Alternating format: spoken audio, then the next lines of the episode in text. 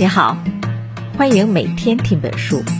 今天我要为你解读的书是英国足球媒体人克里斯·埃文斯的《如何赢得世界杯》，副标题叫做《顶级国家队教练们的秘密与智慧》。此时正逢2022年卡塔尔世界杯开战。本书作者埃文斯是英国一位资深的足球记者和专栏作家。在几十年的记者生涯中，埃文斯采访过众多世界级足球名将和巨星。本书如同一部气势恢宏的纪录片，为我们展示了一个个世界杯历史上难以忘怀的经典瞬间与身影，包括里皮、米卢、贝肯鲍尔、勒夫、德尚、马拉多纳、贝利、罗纳尔多、C 罗、梅西等等。目的呢是要通过叙述和分析来给读者解释那个世界足坛的终极谜题。身为一名主教练，如何带领球队在世界杯上走得更远？通过埃文斯的叙述，我们可以得知，身为一支远征世界杯的国家主教练，技战术已经远远不是他最优先考虑的问题。在职业足球运动竞技水平日趋发展、相关技术项目分工不断细化的今天。主教练的工作更像是一名大公司的项目经理，在技战术指导之外，还要同时负责球员的名单敲定、队内成员的沟通与心理建设、将战绩目标细化拆解为可量化的任务等等。所以说，这本书不仅仅是一本妙趣横生的世界杯内幕花絮，更是一部以职业体育赛事为切口的项目管理宝典。为了让我们的解读更加详实丰富，得到听书还特地邀请了大家非常熟悉的电视主持人、足球评论员刘建宏来对本书中的部分内容进行进一步的介绍与分析。接下来我就分三个部分为你解读本书的主要内容。首先，让我们来看一看。要成为一名合格的国家队主教练，除了高超的技战术水平之外，还必须拥有哪三件武器？其次，我们再来随着埃文斯的叙述，听听那些功勋名帅揭晓如何对大名单中的球员进行取舍，打造一支胜率最保证的王者之师。在第三部分中，埃文斯则会按照赛事的时间顺序来为我们揭秘。一名合格的主教练，为了让球队度过世界杯赛程中的各个关键节点，需要处理好哪些细节问题？西方军事界有一句谚语：“一头雄狮率领的一群山羊，可能战胜一头山羊率领的一群雄狮。”所以说，组建一支劲旅参加世界杯的基础，首先是寻找一位适合的主教练。虽然由于职业足球的商业化，导致全球各种发达的足球俱乐部联赛抢走了相当一部分世界杯的观众流量和商业利益，但在世界杯上执教一支国家队，对于足球职业教练来说，依旧是无可替代的顶级荣耀，但同时也意味着巨大的挑战。首先是时间紧、任务重。比利时国家队主教练马丁内斯就说。当俱乐部主教练，你在新赛季开始之前可以有六十堂训练课来磨合球队、尝试战术；而到了国家队，你只有三天时间来为比赛做准备。国家队一年也就集训五次，所以如何让相对陌生、平时不在一起踢球的国家队运动员迅速培养出默契、激发出斗志，是一件非常难的事情。对于这个问题，瑞士国家队前任主教练希斯菲尔德的秘诀是：教练的所有努力都要一致并且坚定，开诚布公的和球员交流，长话短说，清晰的传达自己的目标，对问题进行集中讨论，要按照优先次序，首先解决最重要的问题，布置训练重点，再要兼顾梳理其他环节，在技战术之外。主教练要顾及的问题也很多，首先就是要营造一种为同一目标而共同努力的向心力和协调感。那就是为了提高整个团队的工作效率和时间管理能力，每个团队都要由负责人来进行时机管理。来把每个成员的工作节奏和完成标准对齐到一个统一的标准上，并且增强团队成员之间的归属感和默契度。例如，英格兰队主教练索斯盖特在2016年接手球队的时候，英格兰队内部因为派系斗争正在四分五裂，战绩也不是很好。所以，索斯盖特上任后的第一件事儿，不是大刀阔斧地修改原有的战术，而是要营造出一种成功的国家队氛围。为了达成这一点，索斯盖特就曾将整支球队拉入军营进行团建，增强凝聚力和荣誉感，让所有球员明白，加入国家队不是一件苦差事，而应该是值得自豪的人生巅峰体验。其次，国家队主教练应该尽可能抓住一切碎片时间和球员进行私下的沟通，明确他们的职责和需要改进之处，或者进行激励和表扬。英格兰前国脚布彻就回忆说，英格兰名将罗布森的风格就是在训练中，他会随时把球员拉到一边，搂着他们说：“跟我来，小伙子。”然后，一场私下的聊天沟通就开始了。罗布森就会告诉每个球员哪里做对了，哪里做错了，以及如何改进，从而让每一个国脚感觉到他们和主教练之间有情感联系，球员们是被需要、被爱的。不过，除了高人一筹的目标管理能力和沟通协调技巧，有时候。一部分国家队主教练还必须拥有第三样武器，那就是他们自身的超凡魅力和过往足球生涯的成功所凝聚而成的光环。比如，大名鼎鼎的德国足坛巨星，后来成功转型为教练的贝肯鲍尔。作者埃文斯直截了当地把这种主教练自身魅力与光环，促使球队表现更上一层楼的效应，称之为。贝肯鲍尔效应。虽然贝肯鲍尔会对日常战术安排等具体工作放手，但是凭借球员时代的丰富经验和对比赛的深刻理解，每每能在关键时刻力挽狂澜。德国国家队队员在二十世纪八十年代被称为世界第一边锋的利特巴尔斯基就回忆说：“贝肯鲍尔的经历太丰富了，你骗不了他。”如果我们状态不佳，他一眼便知。所以在每一次训练中，我们都会非常敬畏贝肯鲍尔。每个人都非常专注，每个人都有动力在每一分钟内拿出百分之百的努力。所以，埃文斯总结说，如果一支国家队处于一个士气和成绩的低谷，那么任命一位曾经的足坛巨星来执掌帅印，很可能就会出现出其不意的效果。比如，2008年，马拉多纳临危受命，空降出任阿根廷国家主教练之后，就成功的率领球队在世界杯预选赛中突围。根据统计，在马拉多纳执教的最初五场比赛中，阿根廷队一鼓作气赢得了四场比赛的胜利。当然，传奇球星在退役后的执教生涯并不是都能成功的。贝肯鲍尔。之所以功成名就，归根结底在于他在球员时期长期担任自由人所养成的优秀比赛洞察力和大局观。但无论如何，既然队员们的心理竞技状态都会与场边的主教练息息相关，那么一位曾经的足球巨星肯定比一位球员时代履历平平的主教练更能对球队产生巨大的影响。说完了担任国家队主教练所必备的能力，那么接下来我们再来看一看，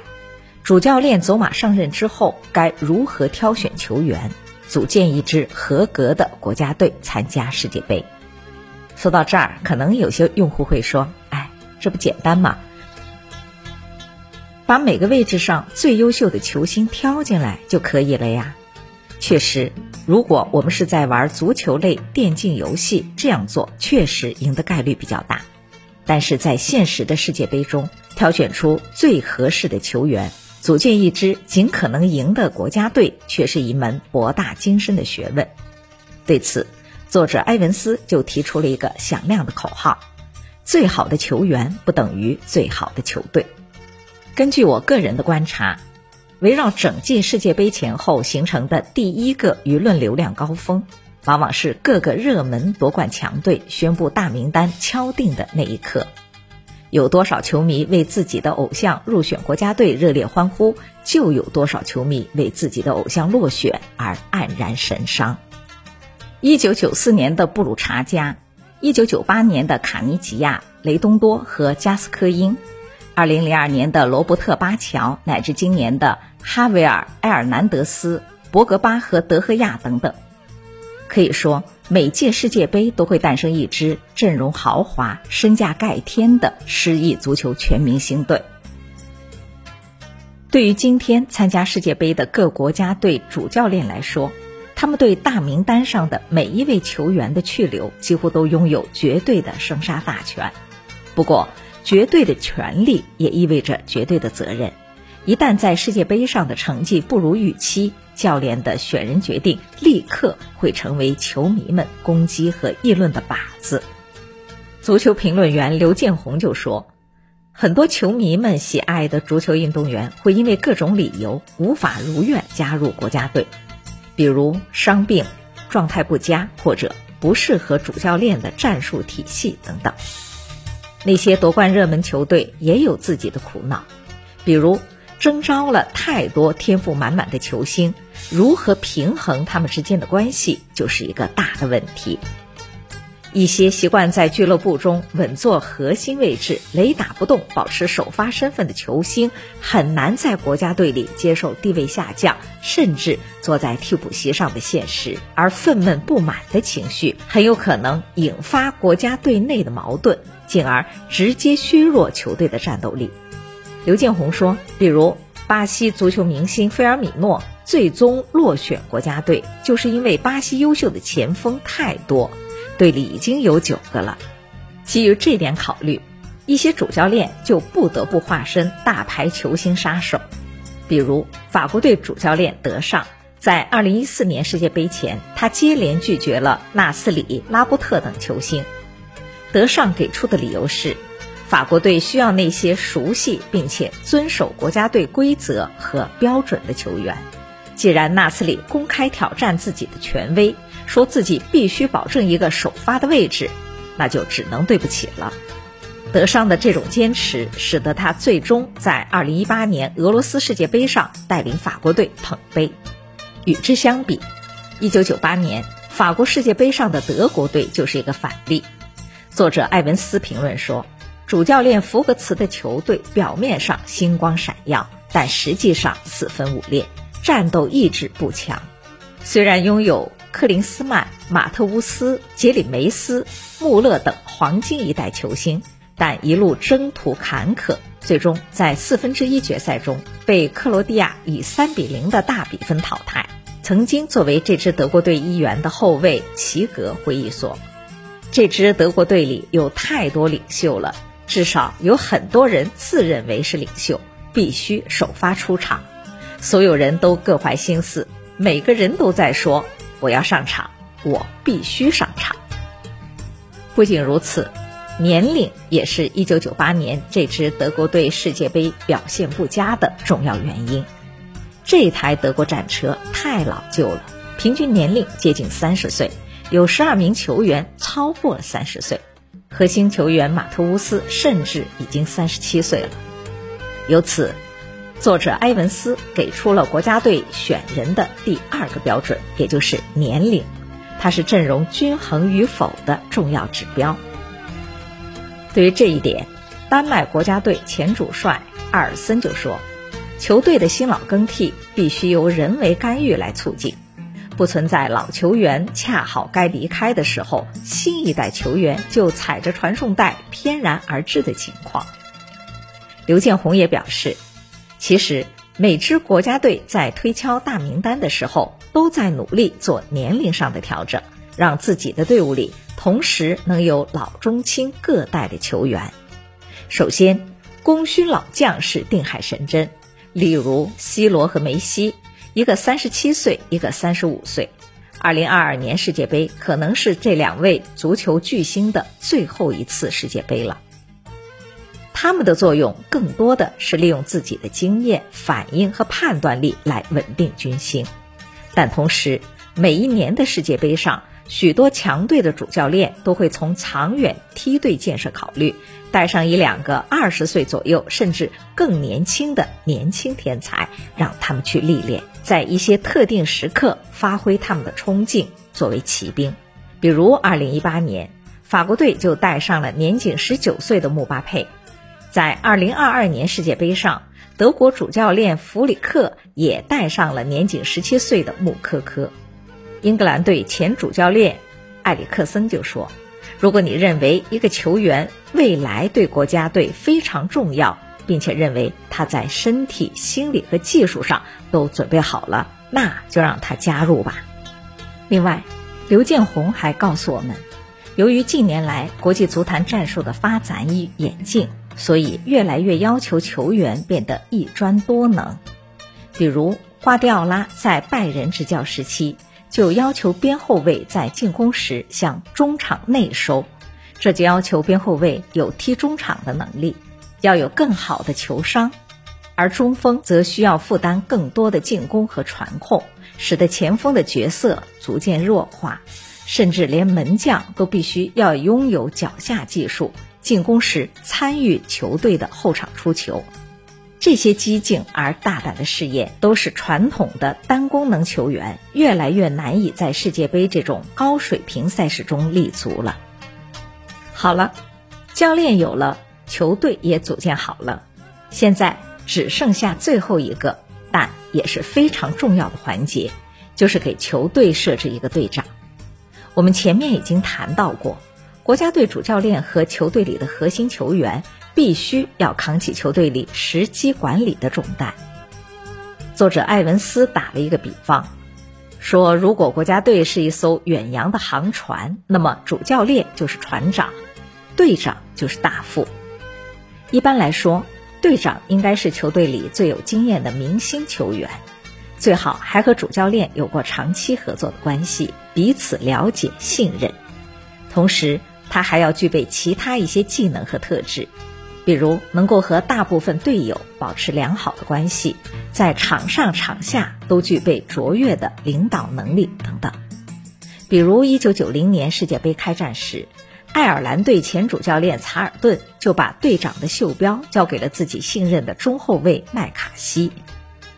麦卡锡事后回忆说。查尔顿对自己的要求就是把主教练的想法在场上完全贯彻。最终，查尔顿觉得弟子麦卡锡学到了自己的真传，而麦卡锡也在1996年成为爱尔兰国家队主教练。好了，身为主教练的你，该带着属于你自己的球队踏上世界杯漫漫征途了。接下来。作者艾文斯就以整个世界杯赛事流程为线索，通过诸多球队名帅的经验之谈，为我们展示在每个比赛的关键节点，主教练该如何应对，尽量让球队在世界杯上走得更远。首先，不要看不起预选赛，不要轻敌托大。说到在预选赛翻车的案例，可能大家第一反应就是在2022年世界杯的预选赛上。欧洲劲旅意大利被北马其顿绝杀，无缘世界杯。毋庸置疑，在预选赛上失败，给球员和教练组造成的心理打击，肯定要比在正式赛中落败严重的多。对于那些足球人才储备不太丰富的国家来说，更是一场灾难，因为一次落选世界杯就意味着四年的漫长等待。你阵容中肯定会有一批中间球员因为年龄关系而退役，然后成长中的年轻球员又无法在大赛中得到历练，那么很容易就走入一个恶性循环。丹麦国家队前主帅阿尔森给出的教训是：认真对待每一次预选赛，因为每支国家队只有八到十场预选赛，几乎没有犯错的空间。从实质上说，每一次球场上看似偶然的事故，都是球队内部缺陷长期得不到重视的结果。比如1994年世界杯预选赛，法国最后一分钟输给了保加利亚。表面上看是边锋吉诺拉没有执行主教练霍利尔的拖延时间战术，而是选择传球给坎通纳，最终被对手抢断，打成反击破门。但事后复盘时，法国队承认，在之前的预选赛里，他们已经输过保加利亚一次，形势已经危如累卵。但法国队内部依旧没有形成足够的警惕，仿佛自己已经领先了保加利亚五六个积分，提前锁定了小组第一一样。好了，你的球队顺利通过了预赛，终于来到了世界杯正赛。但是请注意，如果这是你的球队首次踏上这片足坛的最高殿堂，那你必须额外注重心态调试和目标设定。对此，各路名帅都向作者艾文斯给出了自己的忠告，总结起来不外乎是这几点：首先，不要太纠结具体比赛的胜负，而是要确保让这次参赛之旅成为本国足球走向正确发展轨道的契机。这是近年来新晋崛起的北欧劲旅冰岛队前主教练哈尔格里姆松的建议。毕竟，自1930年以来。累计有八十个国家和地区的足球队都跻身过决赛圈三十二强。到了二零二六年，世界杯决赛圈将扩军为四十八支球队。在希望增加的同时，必然让各国足球的军备竞赛呈现升级的趋势。得以进入世界杯，并不意味着自己的球队一夜之间脱胎换骨，变成了和传统豪门相提并论的劲旅。所以，如何保持平常心就很重要。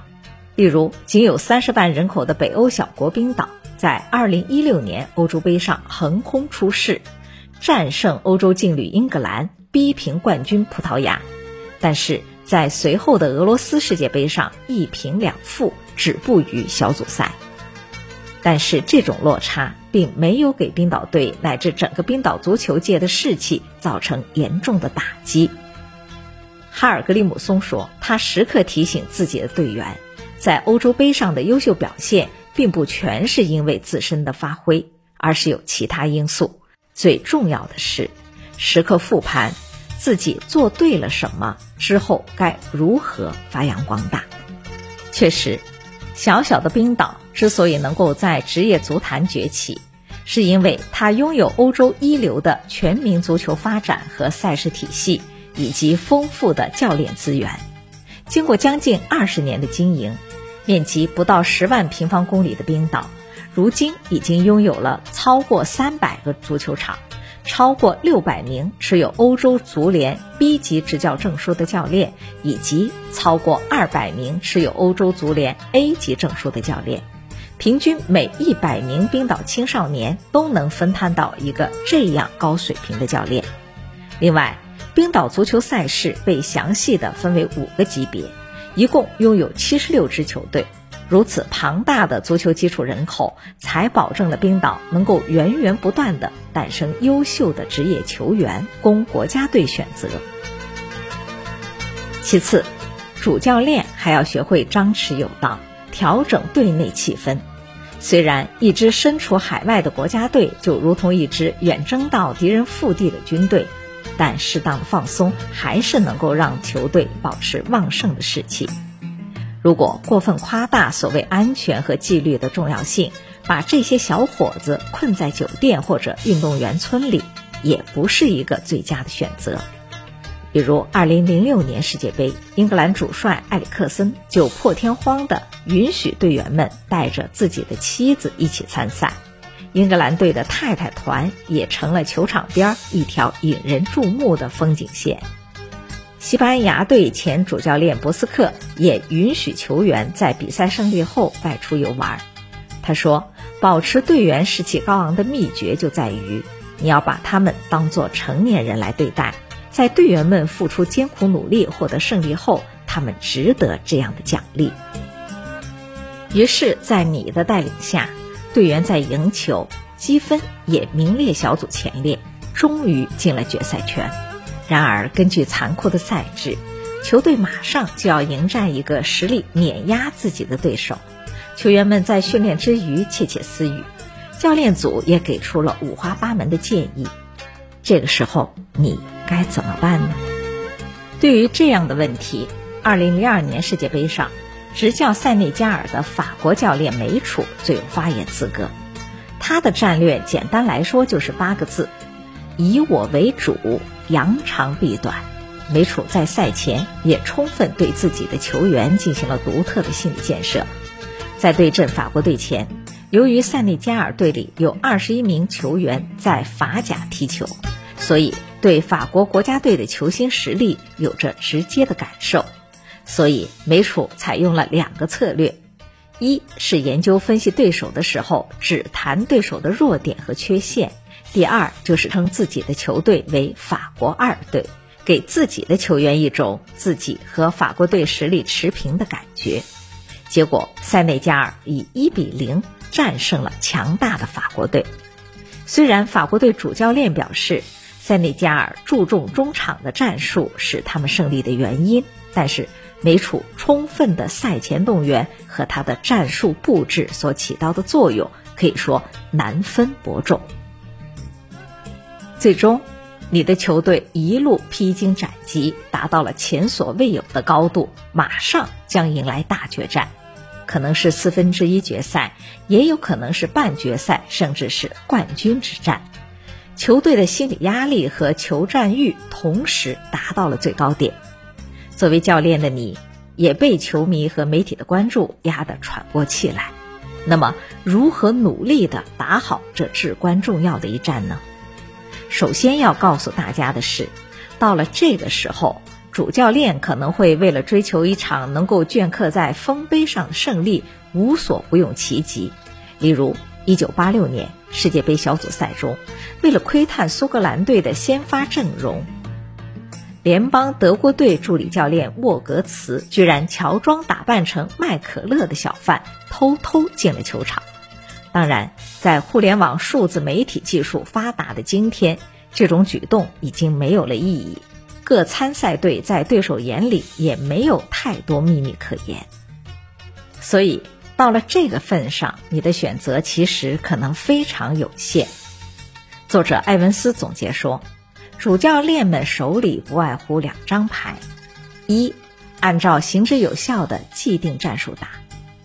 二，突然变阵，让对手猝不及防。”在2018年世界杯上，马丁内斯就果断换上了之前出场机会不多的查德利和费莱尼。结果两人不负众望，分别攻进一球，最终淘汰了对手。几天以后，面对巴西队，马丁内斯再出奇阵，把前锋卢卡库换到了右路，再让中场核心德布劳内改到左路，最终以二比一战胜了巴西，晋级四强。当然，所谓兵无常势，水无常形，很多教练还是主张。在这种关键时刻贸然做出改变，对自己球队的伤害往往会更大。最惨痛的例子莫过于1998年世界杯决赛前夜，最耀眼的明星巴西队的金童罗纳尔多突然爆出了身体和心理出现突发状况，很有可能无法上场的传闻。对于这一点，法国队主教练雅凯的反应是以静制动。不改变自己原先的先发阵容，然而在巴西队这边情况却乱成了一团。主教练扎加格先是宣布罗纳尔多将被埃德蒙多替代，然而在比赛正式开球时，罗纳尔多却依旧出现在先发阵容中。当然，整场比赛下来，罗纳尔多表现不佳，从而也导致了巴西以零比三落败。拱手将冠军金杯送给了对手。无论扎加洛是故作障眼法，还是罗纳尔多身体确实有状况，但迫于压力最终上场。这一次未遂的变阵，严重的伤害了巴西全队的士气和心理状态。好了，这本《如何赢得世界杯》的内容到这里就为你介绍的差不多了。作者艾文斯以细腻生动的笔触和众多的世界杯名帅的独家爆料，让我们追随着他的叙述，仿佛坐在时光机上，一口气重温了世界杯近百年的众多经典赛事。那些名帅的经典换人和巨星们的进球瞬间，仿佛近在眼前。在本书中。艾文斯按照一届世界杯赛事展开的时间顺序，为我们讲述了身为国家队主教练需要具备的能力与素质，如何敲定球队名单，如何有效地与球员展开沟通，快速加强凝聚力，最终如何率领球队从预赛开始一步步向胜利的巅峰跋涉迈进，而在这段征程中的种种问题。大到敲定球队战术、选定战术核心，小到如何化解内部矛盾、应对媒体，埃文斯都一一借助各路名帅之口，给出了自己的答案。正如副书的标题写的那样，这既是一本关于世界杯独家内部的回顾与爆料，更是一份由历任世界杯名帅写成的取胜经验之谈。也是项目管理、有效沟通的城市心法。众所周知，随着职业体育赛事的发展，赢得比赛的决胜之道早就超越了赛场上运动员的具体表现和配合，扩展到数据统计分析、项目的分派管理乃至后勤保障与商业运营的领域，与今天企业的经营之道无限趋同融合。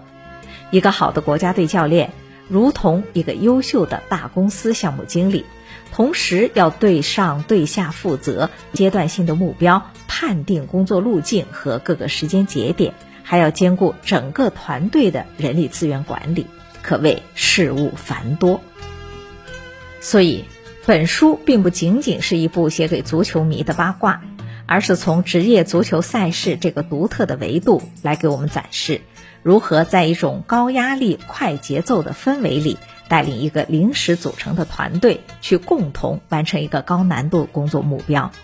我希望你在读完之后，不仅把它当做一道世界杯观赛期间的独特佳菜，更能对自己的日常工作有所启发，在职场上也能如同世界杯赛场上的名帅一样，运筹帷幄，从容不迫。